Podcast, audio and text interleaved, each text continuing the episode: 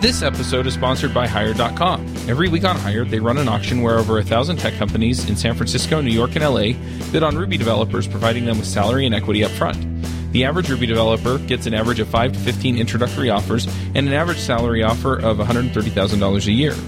Users can either accept an offer and go right into interviewing with the company or deny them without any continuing obligations. It's totally free for users, and when you're hired, they give you a $1,000 bonus as a thank you for using them. But if you use the Ruby Rogues link, you'll get a $2,000 bonus instead. Finally, if you're not looking for a job but know someone who is, you can refer them to Hired and get a $1,337 bonus if they accept a job. Go sign up at hired.com slash rubyrogues. Snap is a hosted CI and continuous delivery that is simple and intuitive. Snap's deployment pipelines deliver fast feedback and can push healthy builds to multiple environments automatically or on demand. Snap integrates deeply with GitHub and has great support for different languages, data stores, and testing frameworks. Snap deploys your application to cloud services like Heroku, DigitalOcean, AWS, and many more. Try Snap for free. Sign up at snapci.com slash rubyrogues. This episode is sponsored by DigitalOcean. DigitalOcean is the provider I use to host all of my creations. All the shows are hosted there, along with any other projects I come up with. Their user interface is simple and easy to use, their support is excellent, and their VPSs are backed on solid state drives and are fast and responsive. Check them out at digitalocean.com. If you use the code RubyRogues, you'll get a $10 credit. Hey, everybody, and welcome to episode 250 of the Ruby Rogues podcast. This week on our panel, we have Jessica Kerr. Good morning. I'm Charles Max Wood from devchat.tv. I can't imagine 50, 250 episodes. That's awesome. Uh, we have a special guest this week, and that's uh, Gilad Bracha. Hi. Do you want to introduce yourself? Sure. I, uh, as they say in Monty Python, uh, when they say that I do shrubberies, I do programming languages. So I've had a fairly long career doing programming languages in industry, which not too many people get to do. We did a, a startup that developed uh, one of the first optional type checkers for Smalltalk, but more importantly, it developed a virtual machine that ended up uh, as the hotspot virtual machine in Java.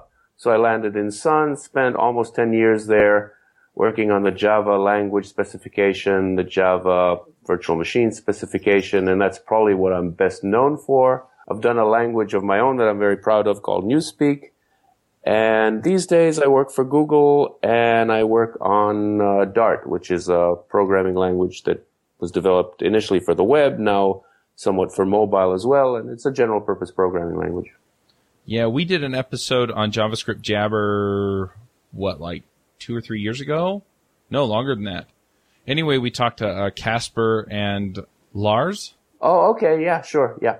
About Dart, and uh, mm-hmm. it was really, really interesting. We also talked to him about V8 since they work have worked on both of those projects. But right, yeah, really, really interesting stuff. And uh, Dart is definitely an interesting language to you know fool around with and get to know a little bit and just figure out how it works and how it does what it does. Yeah, uh, definitely. What's special about Dart? Well, Dart primarily when it came out, the, the focus was uh, web programming. Uh, so there's a question, I guess, what's special? How do I a- answer that? There's there's the technical side and there's the sort of pragmatic side. Uh, pragmatically, if you want to, to target to write to the web and you don't find uh, JavaScript a joy to work with, then uh, you know, there are lots of people who, who transpile, as it were, but uh, the web is a, not an easy target.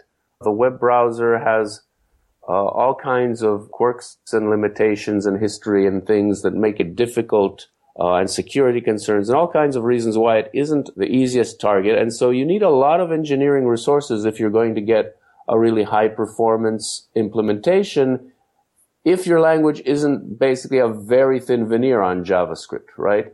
So if your semantics are basically JavaScript semantics, that's easy and you tweak the syntax, but that buys you very little. And so if you want to clean up the semantics and have something that has industrial strength support, uh, at Google, we were in a position to do that. Most people who want to write a language for the web have just slightly less resources than Google has. Yeah. That's right. So Dart, it runs natively on Chrome and for other browsers compiles to JavaScript? Uh, no. Okay. So Dart has a, has a VM that runs natively and you can run it on a server just about anywhere. In the browser, it compiles to JavaScript for all browsers. Ah. Yep. Yeah.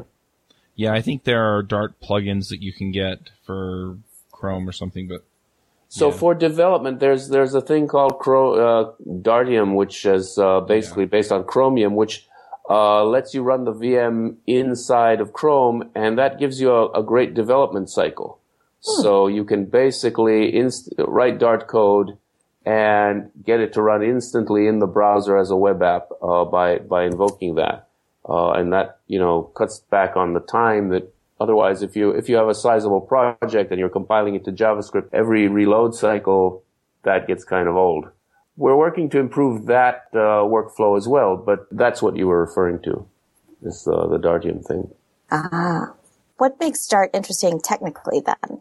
Well, primarily, I guess the most sort of unique aspect, I guess, is the optional types, uh, which a, a, bunch of other people have now started to do. And as I said, that goes back for us many years when, when we did this uh, Strongtalk project in the 90s. But uh, the idea is that you do have a type checker, but it's completely optional. And that means that you don't have to write types if you don't like writing types. If you do write types, you know, if they don't work out, if the type checker complains, it doesn't stop you from running your program. Uh, type errors are not compilation errors. They are warnings of a sort. And so it gives you useful information, sort of like a linter. But if you decide, no, this is too complicated type or, to type, or this doesn't actually, the type checker is complaining, but I know for this particular circumstance, it's it's going to work, or at least I want to try it. Or during development, just your workflow, right? You don't have to play games like you do in Java where, okay, I haven't written this method yet, but I have a, a path that I'm not even testing yet that calls it, and I, I don't want to be stuck filling out stubs just so the compiler will shut up.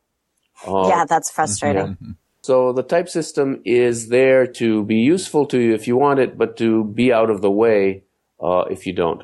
That's probably the most unique. And in a way, you're, you're, people, other people are starting to do that in, in other settings as well, that this idea has kind of gotten some traction. Very much, yeah. There's gradual typing now in Clojure. We talked about Crystal, which is basically compiled Ruby with types the other day. Okay, yes. So there there were earlier efforts with Ruby, though I forget exactly uh, the history. There have been all kinds of things. There's TypeScript. Facebook is using Hack, which is basically uh, PHP slightly cleaned up and, and with an optional type system. So uh, this idea is uh, is something that I've been advocating for for 25 years almost now, and its time is fine, which is usually the time it takes to get an idea going. Uh, sadly, so yeah, its time has come. Right. We've been fighting over dynamic versus static languages for so long, and now mm-hmm. we finally have synthesis. Uh, right. So, so, so, well, there's still plenty of people eager to fight. Uh, and really, I mean, I'm not kidding. I, I see this every day because this is a religious issue. But yes, I, I, I argue that you can sort of, to a large extent, have your cake and eat it too, depending which one you view as the cake and which one you view as the anti-cake. But either way, you can combine these there are some compromises, but relatively little. You can get a lot of the benefits of types without a lot of the pain by taking variations on this approach. People have, have done slightly different things, but uh, yeah, there's no reason to have this dichotomy. It's a false dichotomy. If there's cake and anti-cake, is that like cake or matter and antimatter? If I eat one, then eat the other, it'll annihilate in my stomach, and I won't actually uh, gain weight. Well, if you put them together, yes, they do explode, right? That's when you put uh, type fanatics and, and dynamic fanatics together. Then yes, they, they you get this uh, this nuclear fusion and I don't know black holes. All kinds of things can happen. Yeah. Uh, the whole time space continuum is at risk. Oh, we we can't do that then. Yeah. So I'm I'm really curious. The topic that we have down today is programming language evolution and design, and we've mm-hmm. kind of been talking about uh, dynamic and uh, static typing. But I'm really curious, what do you see coming out in languages today that you think is going to get iterated upon with the next batch of languages that come out? Well, I think this optional typing thing is still evolving and people are creating variations mm-hmm. and we'll see what gets popular. What gets popular may not be what's right, but then uh, that's life. Another area where, uh, you know, there's a lot of activity on functional and I expect we're going to see more things that are a bit of a departure from the classic academic functional languages. I believe that when functional hits the big time, it will not be the academic languages. A good example of that would be Elm. which is uh, a really cool thing that Evan Czaplicki is, is doing. And uh, if you haven't looked at it, that's kind of one of the nicest things that have come out in a, in a long time. Yeah, Elm Agreed. is pretty cool. And it is very pragmatic. It's let's take what we've learned from these more academic functional languages, the MLs, and make something that is beautiful for people to use. Yeah, that's one way of putting it. It basically, uh, it's better designed. Uh, he's a very talented young man, and he has a sense of reality which was lacking in Yeah, that's one way to put it. Yeah. So uh, when you're looking, let's say that you were going to write a language today. I mean, what, what, would you be looking at as far as capabilities and uh, language features?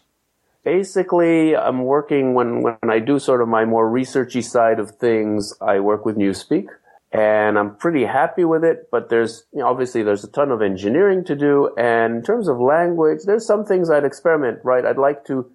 Uh, Newspeak is very easy to turn into a functional language because there's really only, from a language design point, there's only one construct that makes it imperative. But to actually build a working system is a very different matter because all your libraries are going to be different. And that is really the, the challenge, right? That's, that's why I don't do it because changing the one construct would be trivial, but actually making this workable then uh, would be rebuilding the platform. So uh, getting something functional, marrying functional and uh, say imperative code by uh, across actor boundaries is how I would tend to do it. So again, getting actors really purist Erlang style, maybe actors, or even more purist than that, non-blocking receives and things like that, getting that to be performant uh, when it's on your local machine, for example. There's a bunch of areas like that that I, that need work. When you say functional here, are you talking about free of side effects? Yeah, yeah. I'm not talking about higher order functions. That goes without saying. That's you know, Smalltalk had higher has had higher higher order functions since I don't know at least 1976. I'm I'm not positive about this even earlier versions, but higher order functions are great. Again, it took a ridiculous amount of time to get this into the mainstream but that pretty much everyone, every new language has these days. But side effect free is, there are advantages to that in, in a lot of circumstances and making that work for real is, uh, you know, Elm is one tack on that, but that's something that I'd uh, like to play with more. You also mentioned functional imperative uh, boundaries at the actor boundary. Right. So, um, so actors, you know, you actors can communicate and some of these actors could be they could be written in completely different languages as long as they have mm. some sort of uh, you know as long as the message protocol is something they they both understand and have a way of of accessing right and so uh, a natural way to do that would be to have variants of a language like in the case of something like newspeak you can create very similar feeling languages or or very similar syntactically and a lot of the culture carries over and yet one can be functional and one can be imperative. And you can't mix those because the imperative part will, you know, compromise the functional part unless you get into monads and stuff, which I really don't want to. And so, uh, well, actors, actors actually are, of course, a monad, and that's one way to deal with this, uh, letting code combine by just gluing it together with message passing. At this point, when you talk about actors that are in different languages, is that microservices? Oh, I don't want to. I don't want to get into, into sloganeering at that level, but I think it's just you know the internet at some level is is right is, is actors distinct computers uh, on the internet are are at some level actors right that's message passing right and make it a finer grain it you know the the question is how small can you make yeah. them right mm-hmm. right it's a spectrum it's yeah um, it's also these things are not opposed to each other. Um, the actors, though, you talked about functional actors, but if they're message passing to another process, isn't that itself a side effect? Uh, it's not a side effect on them, right? Any functional program that is going to do anything interesting had better side effect something outside yep. itself, right? Otherwise, yes. we're back to the language is designed for implementing factorial, of which uh, we have a number. And so, of course, it's, it's side affecting. You want you want to see its output. It's side affecting your brain when you do that, when you look at its output. If it doesn't side affect something, it doesn't do, it's not observably inter- doing anything interesting. Uh, so sure it is. And of course, the point is that in a given uh, say if you do these, if you look at the actors as running in an event loop, when they get a message and they respond, during that period, they're not seeing any side effects. So, uh, you know, the code can be reasoned about functionally. The next time you come back to that code, when another message comes in, yes, the answers to those messages might be different, but that, that it's isolated. This ties back to Elm because Elm models that event loop with its architecture of receive an action, update your state. That state comes back to you in the next event loop. Right, right. So, so it's doing UI, which, which obviously things are changing out there in the world, but it's, while it's processing it, it's functional. And I know Evan is looking at actors as well. Uh, he's been looking at Erlang quite seriously recently. And so I expect Elm to, to expand beyond UI at some point and do other things. Uh, so definitely, uh, yeah, he, he might do something interesting. So that's a very interesting space. Of course, people are looking at all kinds of ideas because the overhead of of real isolation, of memory isolation and so forth can be crippling for some things. And so, you know, there are all these schemes of using sort of linear logic things so that, you know, it is stateful, but it's handed away so you won't mutate it when you hand it in a message to another actor. There's all kinds of variations for trying to get these things to be more practical and more performant for a wider range of, of uses. And so we're probably going to see a lot of activity in this area. Uh, another area that we might talk about, of course, is, is, is live programming, which is, you know, I think another idea whose time has finally come.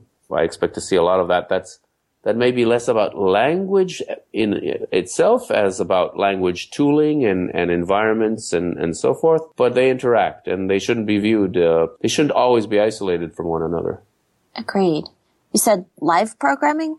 Right. So, so again, uh, the term live is finally, uh, i w- I'm hoping I don't need to explain this too much, right? This is, this go, uh, Bret Victor did a fantastic job of, of making the world aware of this, right? This is something that in some sense the small talkers have been yelling from the rooftops for decades and no one paid any attention.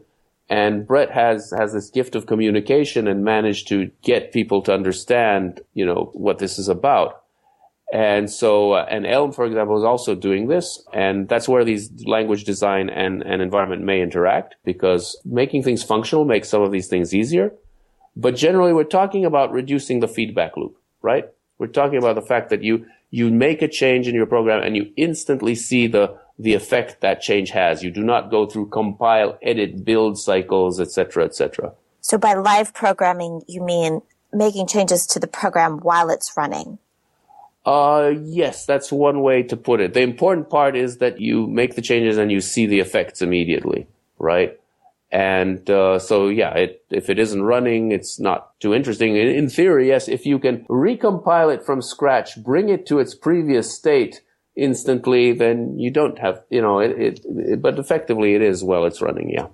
And the idea is is that you evolve your code as you evolve your thought. Uh, yes. Again, it's uh, one way of capturing. There's a, there's many ways of stating this, but both of those ways are, are I think, equally valid. As sort of, I guess, uh, from you know, you guys are are rooted in Ruby, I suppose, and to the extent that you are, right, Ruby has a lot of dynamics in it. It generally hasn't had an environment in which to leverage it in the same way as say Smalltalk does, and that gives it both disadvantages and disadvantages depending on what you're trying to do and what circumstances you're in. But I think we're going to see more of those because the world is starting to wake up to the usefulness of that idea. For our listeners who don't have a background in Smalltalk, could you describe like the Smalltalk environment and how it integrated with the language? Okay, so uh, the Smalltalk, one of the things that makes it unusual is that it sort of doesn't really make a, a, very clear distinction between the language and the environment. You can make that distinction, and I think it's valuable to make it, and it may have been a mistake some, at some level that it wasn't made more clearly. But the traditional Smalltalk approach doesn't really focus on language as much as it does on this notion of, call it a sea of objects. You have this set of objects that are out there, and they interact by invoking methods on one another the Smalltalkers call that message passing, but it's typically synchronous. And you, you evolve this sea of objects over time to achieve whatever goal you wanted to, your program to do. And yes, there's code, Uh, the code is typically inside methods of classes and so forth, but really they're inseparable. There's this evolving process that can be mutated and changed over time and is constantly mutated, including the code base. So changing code involves telling a class to replace a method with another method and things like that. And you, you have this, and this is where, why the Smalltalkers talk of liveness, right? It's, it's this thing is, is, is a growing, changing, evolving, dynamic thing. Uh, so in a sense, it, it's the Smalltalk image, as they call it, is alive. And these concepts are separable, but in the Smalltalk community, they're usually not separated. And what this gives you is an IDE where you can change your program, you can change the IDE itself from within itself and customize it and get instant feedback and debug things and, and do all these kind of, of things of, you know, on the fly debugging. And you can change a class, for example, and add a field to it and all the instances of the class in your program now have that field sort of automagically. And you have to work with this to it's an experience. It's not a piece of text that you look at. It's really a, a thing that you experience. And if you play with it enough, it becomes addictive and uh, you, you get the Smalltalk disease. And then you never stop talking about it. Oh, I have a few talk- friends with that. yeah. Smalltalk programs do not live in a file, right? No, typically they don't. Uh, again, uh, this, these are all things that I think can be, are pragmatic things that they have pros and cons and could be changed. But yes, the traditional approach in Smalltalk is again, there you have this, this live ongoing process. You can save the entire process. You snapshot it and, and you save an image and that's a big binary file on a disk somewhere and you can take it and bring it up and bring your program, you know, that, that image will may have your debugger open with a window in a certain place, with a cursor in a certain place, in a certain state, and you can take that image and open it two years later on a different machine, on a different operating system, typically, and you're exactly where you were. So it, it has all these kind of amazing things, but yes, the code doesn't live in a file partly because they sort of didn't have a notion of source code above the method level, right? So in a traditional Smalltalk, a class is basically built by a series of expressions that reflectively send it requests to add code to it. So you send it a message saying add this method and you have the string for that method and you send it another one. And so there isn't actually syntax for a class or a, you know, a compilation unit of any kind. And so there isn't, it isn't clear what you'd put in a file. Uh, there are these things called fileouts, which are these imperative records of sort of journals of, of what you did. And so that doesn't work well with source control traditionally because they're full of noise like the time you did this, you know, all kinds of metadata that, that makes it very hard to compare and diff and so forth. Now there are systems that got around this. This does, it doesn't, Smalltalk doesn't have to be this way, but your canonical Smalltalk is that way. And this is some of the things that I've, I've worked to change, right? Newspeak is very different in that regard, but, uh, if you asked about traditional Smalltalk, that's kind of the model. And it's interesting and weird and has great strengths and great weaknesses. It's almost like the only way to program is in the REPL and only through monkey patching. uh, so that is there's some validity to that, but I think that's that's a very unfair. There's so many things wrong with it at the same time so first of all, right. So REPL REPL is a notion that represents progress for some languages like Java. It is a notion so primitive compared to what Smalltalk does. It isn't a right? Smalltalk has workspaces which are sort of, they're already much more than REPLs because it's not about, REPLs were invented circa 1965 or so in BASIC and APL and things like that, and Lisp. And you had this terminal and you'd type a line and it would answer you and so forth. And, and that's what a REPL does. But once you have you know, this persistent state, you can open object inspectors and look at them and have multiple views on this stuff and change it and have it update automatically and have a whole bunch of expressions that you pick and choose from and evaluate dynamically and so forth. So it's, it's a lot more than a REPL. The other thing is monkey patching. There is a notion of monkey patching in Smalltalk, but that's, that is actually something different. You are dynamically modifying the code as you edit it, but that's no more monkey patching than editing code in your editor, right? You are destructively taking a copy of the code and, and modifying it. Monkey patching refers to having to do that outside of the definition, right? By going, you know, you have this code that maybe you don't even have access to and you say now, now slap something into it. You can certainly do that in Smalltalk and they, they sometimes do, but hmm. that's, that's different because that happens outside the class. I wouldn't say it's monkey patching. It is by reflective change, which is a, a mechanism that can enable monkey patching or not. But that's not really different than editing a file because, you know, if you change something in your image, you can save copies of your image. You can, it has a change log and you can go back and, and, and retrieve your old versions and has actually fairly powerful tools to do that. So the monkey patching, I think is, is unfair. Okay. Thank you. That, that was, um... as I said, you need to experience it. There is, uh, and, and because there's such a, it's so different, there's a barrier to entry, which I think is why Smalltalk didn't take over the world as it should have. But if you get past that, if you work with that a while and you get, you, you, you kind of get to this aha moment where it clicks for you, after that, yeah, you're infected and you can't stop talking about it ever. Uh, Historically, Smalltalk used to have the barrier of entry if you had to pay for it, right? Right. So, so Smalltalkers uh, sitting around in a pub with, with beer will debate endlessly how come this wonderful thing never really got where it rightfully should. And, you know, you can only speculate, but part of that is the early Smalltalk vendors were commercial vendors, right? They had to make a living and they made some probably fairly bad commercial choices because at that point they didn't understand the dynamics of open source and and how you actually virally spread software and make it take hold. So yes, they charged for it and they charged for it on a model per developer seat or sometimes worse, sometimes per deployed seat, right? So if you were, say, a Swiss bank, which were some of the few people who had the money to buy this stuff, and uh, they would tell you, yeah, you're, you're, we're going to put a Smalltalk, uh, this, this system in front of every teller. And you're going to pay us by the, you know, by deployed seat for the tellers. Oh, wow. Right?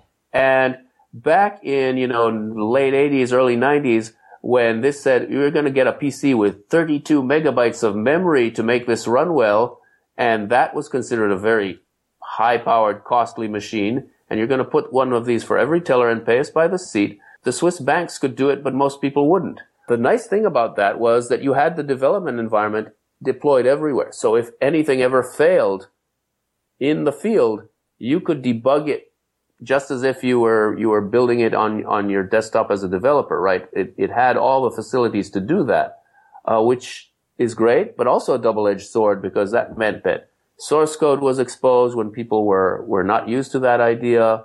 So there's lots of things. But being different, being different makes you a target. That's that's a generic start statement about life, sadly. And Smalltalk is so different that it it certainly uh, didn't fit in uh, in those days though many of the ideas eventually it's had huge intellectual impact on the field and there's ideas still coming including the live programming stuff which is only coming now but they were just mainly way ahead of their time yeah Smalltalk has so many important ideas that like you said we're just now getting back to in mainstream languages yeah because it takes a generation or so to get to that because uh, for various reasons right people can only absorb so much innovation hmm. And programming is a cultural artifact. And so people, that's why people get so religious about it. That's why people get so conservative about it. Uh, you can only teach radically new concepts at a certain stage. After that, developers tend to lock into what they're used to and, and it's very hard to convince them to do something different. So if somebody were to actually go and design their own language, I'm, I'm curious, what considerations do you actually have to make? Oh boy. Well, it all depends. For starters, today we've gotten to the point where it's it's relatively easy to build a language because there's so much tooling. You, you, need less expertise than you used to, right? Uh-huh. And it depends what your goals are. I mean, do you expect this to be something real? And in that case, you better understand what the application space that it's well suited to is. Uh, you need to understand where hardware is and where hardware will be in terms of what's, you know, uh, if you're going to compile it efficiently. If you're not con- too concerned with efficiency, that's, that's much less important.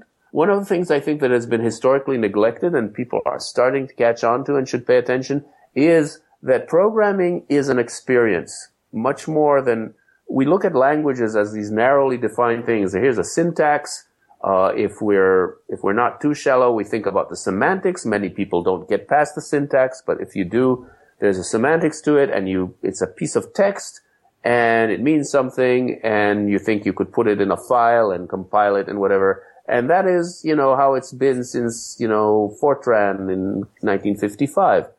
But in reality, when you choose a language for real as a developer, what you think about the tooling, uh, you think about the libraries, you think about the culture and the community and what support is there. You think about whether there are vendors supporting it and things like that. So there's this whole ecosystem that you have to consider. And Smalltalk is an example of somewhere where they didn't make this separation of language and, and tooling. And it's good to keep the separation aware because you don't want to force people to have your tooling, your preferred tooling, because people have different choices about tooling. On the other hand, thinking about how the ideal path of tooling will work and how that experience will work together because you're not just writing text in pencil and paper, right? You're always working with something, even if it's just your most basic text editor. Being aware of that and how these things might interact, what makes things easier to debug or to trace or all kinds of things like that is really important nowadays. Right. We don't program in languages. We program in systems. Right. So it's, mm-hmm. it's about PX, program experience, not PL. That's a change that I think uh, certainly the academic community, as usual, has been totally blind to. They'll be the last to know, I'm afraid. to and because the computer science has, has its roots in mathematics, well, electrical engineering and mathematics, but certainly programming languages is primarily in mathematics. And the, the outlook is about texts and meanings of, of equations or expressions or, or things like that.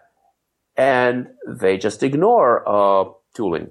You know, it's an, it's, it's looked down upon as not publishable, not uh, academically viable, all of which is completely bogus. But, you know, if you, if you spend, if you're an academic and you spend your time on tooling, you will have a hard life. You might not get tenure because people will not publish your work because they'll say, "Oh, this isn't fundamental" or something, right? There, there's a bias there, and it's going to change. Uh, largely by the example of industry over time because they'll follow rather than lead, I'm afraid, in this area. But you do, if you're, if you're actually interested in making a good language, you have to be aware of that. Look at Swift and the playground. That's something that that has also been influenced by the live programming tradition, right? You have to think of all of these things. You shouldn't be, you should be able to think of the language as a thing that you can isolate and reason about and prove things about if you can and put it in a file so that it will be compatible with a lot of tooling that's standard there, there. The text is the lowest common denominator, but you should also think of, of how that experience will work at a, at a different level uh, be able to record it in a text file. Yeah, Smalltalk didn't have that, and Smalltalk was actually going for lock-in for like pricing model reasons. Yeah, I don't know how conscious the lock, uh, they, they got lock-in almost immediately, even without trying, right? They didn't have to scheme to do it. Their model was, was inherently that. What, what locked you in was, uh, the fact that each vendor had slightly different libraries, more or less by accident, I think. Uh, more than, than the, because the image model, all of them had the image model and you're no more locked in in that sense than you are with, with a language. Once you chose Smalltalk, okay, but the thing is you couldn't easily, it wasn't trivial to take your Smalltalk from one vendor to another mm. because of library differences. uh, some of the libraries were kind of well standardized, but like because it relied so much on reflection, right? Literally the code that created your class when you filed it out was slightly different because the reflective library was slightly different. So it, it caused the basic code to not be immediately portable. Uh, and so yes, there was lock-in, but less by usually, you know, conspiracy theories. Uh, never attribute to malice what you can to incompetence. Uh, it's just it's just an accident that, that they, they weren't scheming. Of course, I'm sure once they had the lock-in and they thought they were making good money off this, which they were for a while, they you know they didn't mind it. No vendor minds it if oh we have lock-in. That's too bad. How can you get rid of that? That doesn't tend to happen, but I don't think it was that deliberate. It just happened by virtue of, of the model. And they didn't yet value portability and uh, standards the way that a lot of people do now when you've got your abstractions of what's the example in Java you don't want to lock in your database. No. So right. you're going to use an ORM and then you don't even want to lock in your ORM. So you're going to use the Java standard API version of the Hibernate interface. And even though you never actually change your ORM, and I hope you never change your database because that's incredibly painful. People really like that feeling of uh, retaining choice. Right. They may actually be in a cell, but they like it with big windows that give them the feeling that they can get out. Um, so that that's true. Now, uh, they, back in those days, I don't think they, they thought about portability in different terms, right? One of the things is that all these Smalltalk systems, not well, not all of them, but some of them were some of the most portable software you could write in terms of could you take it to a different operating system, or you know, uh, ParcPlace ran on almost anything from Sun to PCs to Macs to whatever, and you could take it and it would run bit identical because it was running in this in this image and very much isolated. Uh, there, it's a double-edged sword. All these things have pros and cons, and they were very portable, but they were not uh, portable across Smalltalk vendors. They were portable across machines and stuff in in a way that that is still hard to replicate. But yeah, they definitely uh, biggest problem is they were ahead of their time and uh, in some ways, in the technical ways, but they didn't see the future in terms of how the culture and business side of things really went. They were thinking in terms of software as something you sell and, and so forth. When you say that programming is an experience, I agree with you. I think this is very important. And part of the reason is that a program can't be changed until it's alive in a programmer's head. I have to have a model of how the program works, how the pieces fit together, what the purpose of each is in order to change it. Mm-hmm. And that sort of interdependence of the program and the programmer is described by that experience. Sure. And the, the programmer will, will actually actuate those changes by some sort of tooling, right? It isn't, it's, these are all electrons in some machine. We're not able to manipulate them very directly, right? Uh, it isn't like stone tablets. Uh, and so even that, sure, though I haven't personally programmed that way. Uh, though sometimes it feels still that I'm, I'm still doing that. But the tools, right, the text editors, whatever, this is how it feels. This is how, what the activity really is like. It's different from skiing or working in construction. There is an experience to it. And it really does matter. And it matters how, how frustrating is it to debug something? What do I, what happens when something goes wrong? What kind of error messages do I get? How, how can I see really the state of what went wrong, right? Do I have to simulate it all in my head and try and figure out like, oh, where did I go wrong here? Or can I use the computer, which is actually really good at that, to do that for me? That's why the liveness is so important because there's no reason we have to, to keep it so much of this in our heads working, right? We have machines for that and they can do a much better job of it than we can and, and that they usually do in, with, with commonplace tooling. Right, right. And, and, and the thing is, once you get used to the machine doing it for you, it's really hard to go back to the Stone Age, right? Smalltalk or Smalltalk-like systems, they give you in certain ways a life of luxury. It's so nice that you can, you know, when something goes wrong, you can always find out, you know, exactly what the state of the objects were and say, oh, this is wrong, and I don't have to restart things to to get back there if I figured out what's wrong or I have a hunch what's wrong. I can just change it and tweak it and go forward a lot of times, which is something that again you have to experience because people tend to not believe that. Uh, but you you usually can not only make the change, but you can very often keep going. Uh, right? Even though you know the program was wrong, you can adjust its state now a bit and say, okay, let's assume that this is now consistent. I can keep moving and see what happens. And you get you get so comfortable with that, and it's so much more pleasant that after that, yeah, you uh, you ramble on about it like I do. do you think that that kind of power, that kind of visibility, maybe lets you write more complex code that's harder for someone else to figure out later? Every improvement in productivity will eventually be canceled out by the fact that people will take advantage of it to write more complicated things.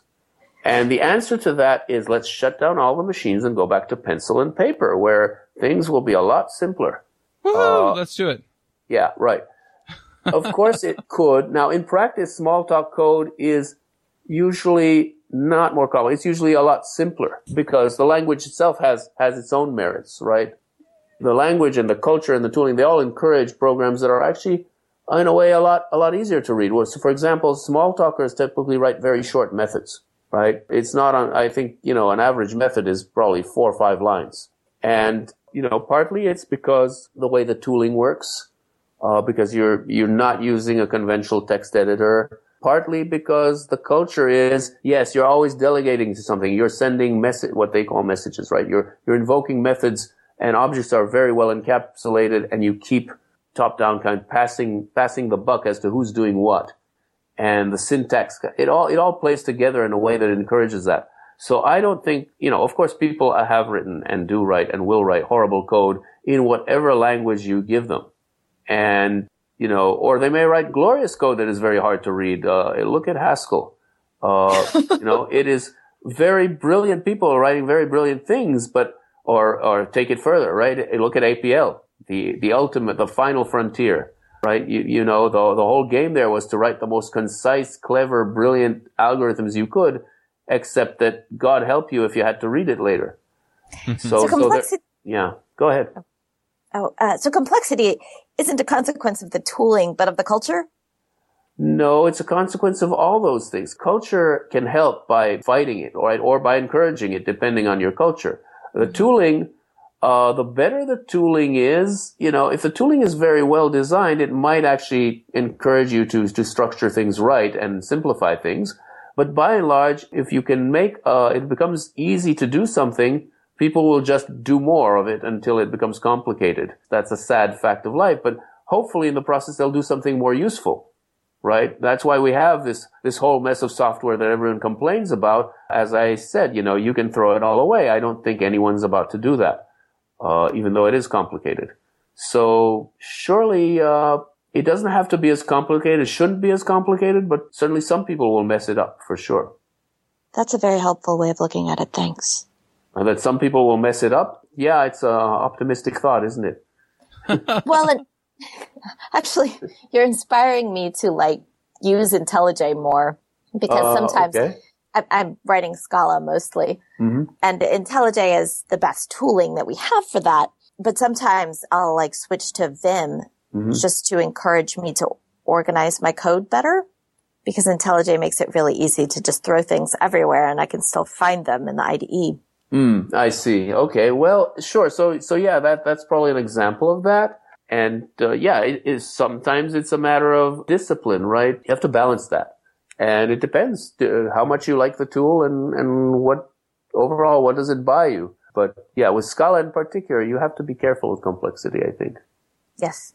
Gilad, tell us about Newspeak. It sounded from something you said earlier that it's a language for building languages. No, it isn't. It's a, it's a general purpose language. It's basically you know, you could think of it as a Smalltalk derivative, but it's enough of a, it's a different language in multiple ways. Essentially, I mean, the hubris of this is, is not lost on me, but uh, I set out to fix a number of things that I thought were wrong with Smalltalk. And as someone who really loves Smalltalk, and the closer you look at the details of how well designed and how well thought out a lot of it was, you know, and how easy it is to screw it up, then you realize how, how arrogant that sounds to try and improve on that. But I think that after using it for, for many years, I, I could see some of the weaknesses. So, for example, yes, uh, the biggest weakness was that Smalltalk didn't have a strong concept of modularity, partly because it was designed at the dawn of when these things were being actually researched. And so, you know, having a, a, a strong concept of modularity, which fits very naturally with a model is what we did in Newspeak. So Newspeak A, it has a syntax for classes for, for like a regular language, which means we can use standard source control. But that syntax includes class declarations that nest, but they don't nest like in Java. I have to emphasize that. It's not the same model. And the top level classes are, are totally modular. There's no global namespace, unlike Smalltalk or unlike most languages you're used to. Basically, that top level class can only get at anything if it's passed to it uh, as a parameter to its constructor, as it were. And so it's naturally sandboxed, which gives you a very strong notion of modularity, a very strong notion of security. Essentially, object capability security falls out of that. And basically, let us uh, get around Smalltalk's security and modularity problems. And also, uh, we, we, we address the issue of, of having source code, you know, there's there's a number of other things we wanted to do which we we've never gotten around to. But its real uh, strongest point, uh, the thing that makes it most unique, is modularity. Well, another way of saying that is you could think of. I don't like to say it that way, but it communicates something to people. You could think of it as having dependency injection uh, built into the language. Mm. So are people are people using this for stuff in production or? So Cadence, where we developed this, still uses it for production, yes, but uh, I don't think anyone else is using it in production, sadly. But you know, uh, hope springs eternal. you know, for a while, Cadence had funding for this, and when the Great Recession came, that funding was lost. And so after that, it's been a labor of love, and as a result, we've done some interesting things, but we don't quite have the bandwidth to keep it at the production quality that we'd like.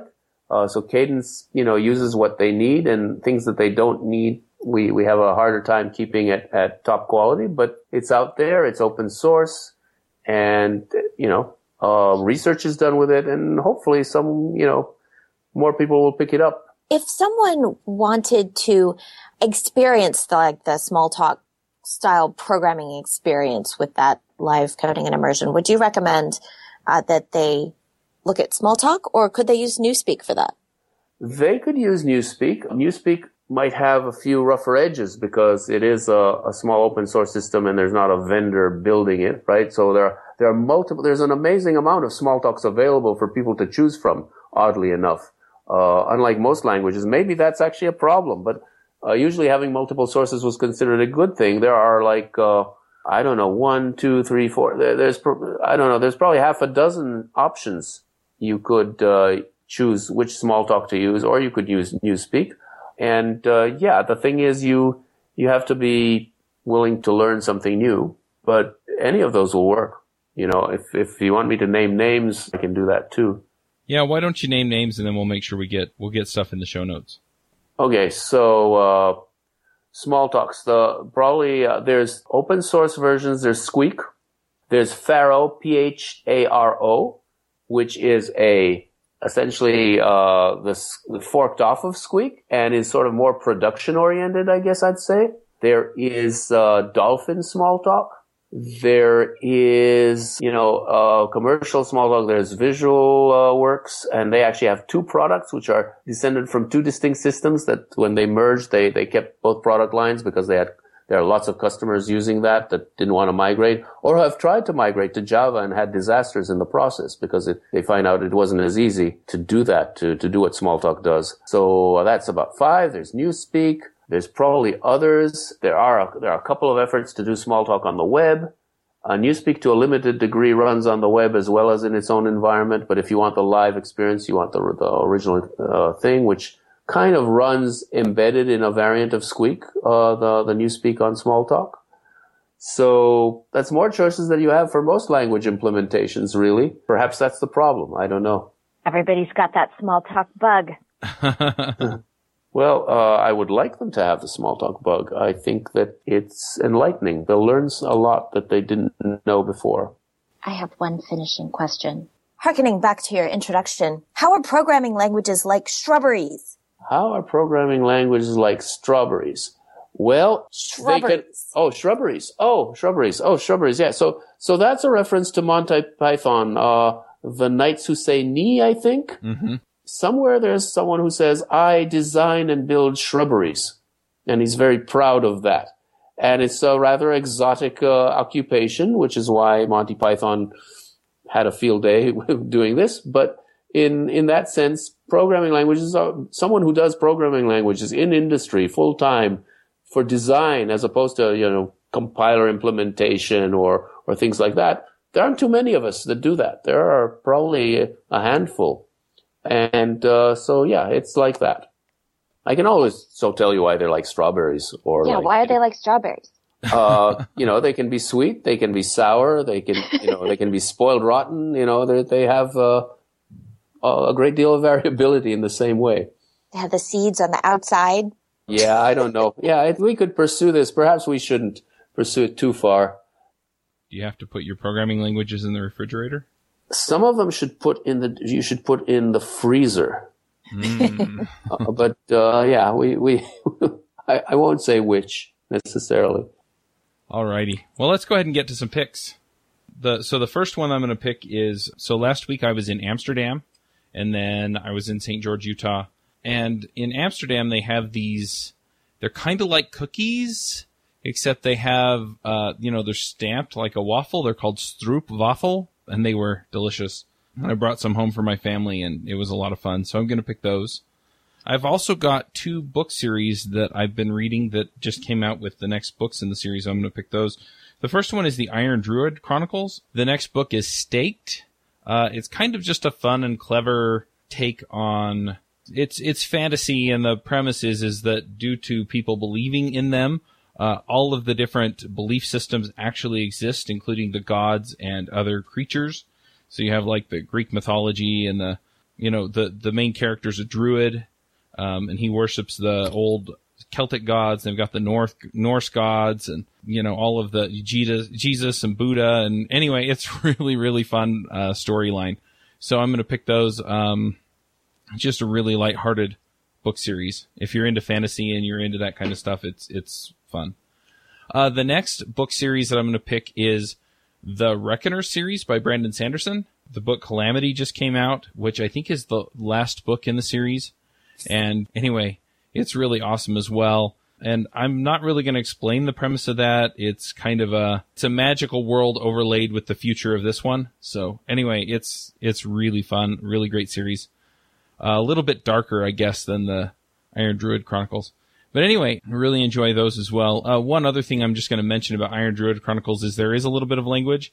Not so much that it really bothered me, but I know that some people are more sensitive about that than I am. So if that bugs you, then don't read those books. But yeah, so those are my picks. Jessica, do you have some picks for us? Yes, I have two picks. One is a Katrina Owen talk from Bath Ruby last year called Here Be Dragons, something like that. And she goes through some like rather scary Ruby code, giving you a lot of pointers about, you know, maybe we should work on this coding style here and there. And then she compares writing careful code to participating in Prisoner's Dilemma. It's really interesting talk and it's 20 minutes and I'll put the link in the show notes. My other pick is an emoji. So last week in Slack here at Stripe, the party parrot emoticon was added as an emoji again. And the party parrot is like this super flashy, dancy parrot head. And there's at least one person here who gets migraines triggered by the flashing colors. Uh, so I deleted the party parrot emoji again because my little piece of amusement is not worth someone else possibly getting a migraine or a seizure out of it and replaced it with this slow party parrot, which is beautiful because now there is a party parrot. So people won't go adding the standard party parrot back. And also Everybody loves the slow party parrot. I'm going to put a link to that image in the show notes. And remember, be kind to the other people on your Slack channel and don't do the super flashy complimentary colors. Stick with the slow party parrot because it's extra awesome. Those are my picks. All right. Gilad, what are your picks? Okay, so I probably completely misunderstood the concept of picks when, when you sent me the invite, uh, but I'll invent one now anyway. So, uh, uh, the author Umberto Eco died on Friday, and he wrote a lot of books that I don't know how much they're going to appeal to the podcasters, but again, uh, encourage them to try something different. Look at at uh, some of his titles. Uh, the most famous one is the oldest one is his first novel, The Name of the Rose, which was even made into a movie. Uh, it's kind of a, a, detective story set in the Middle Ages.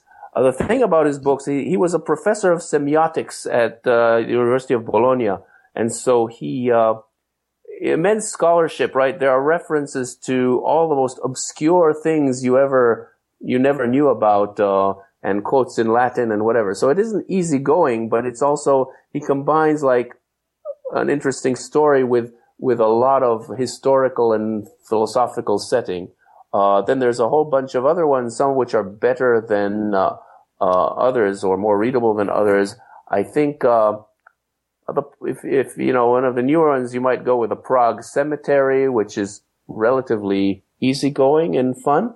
Or there's Foucault's pendulum, which is great, but it's, it's probably a bit of a challenge. So, uh, check him out. Umberto Eco with a U. U, uh, if, if you guys don't know of him.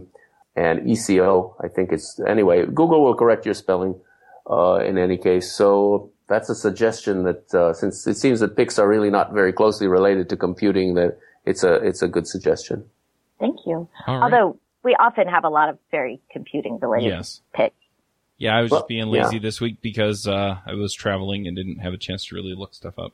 Yeah. Oh, another one would be Stanislav Lem, of course, uh, science fiction. If you're into that, he's uh, well, he's dead, but he was a Polish writer, wrote many, many science fiction books in very different styles.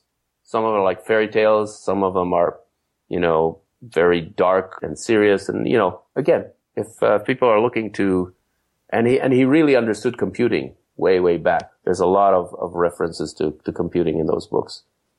All right. Well, we'll go ahead and wrap up the show. Thank you again for coming, Gilad. Uh, thank you for having me. It was fun. If people want to follow you on Twitter or connect with you in some other way, what, what are the best ways to do that?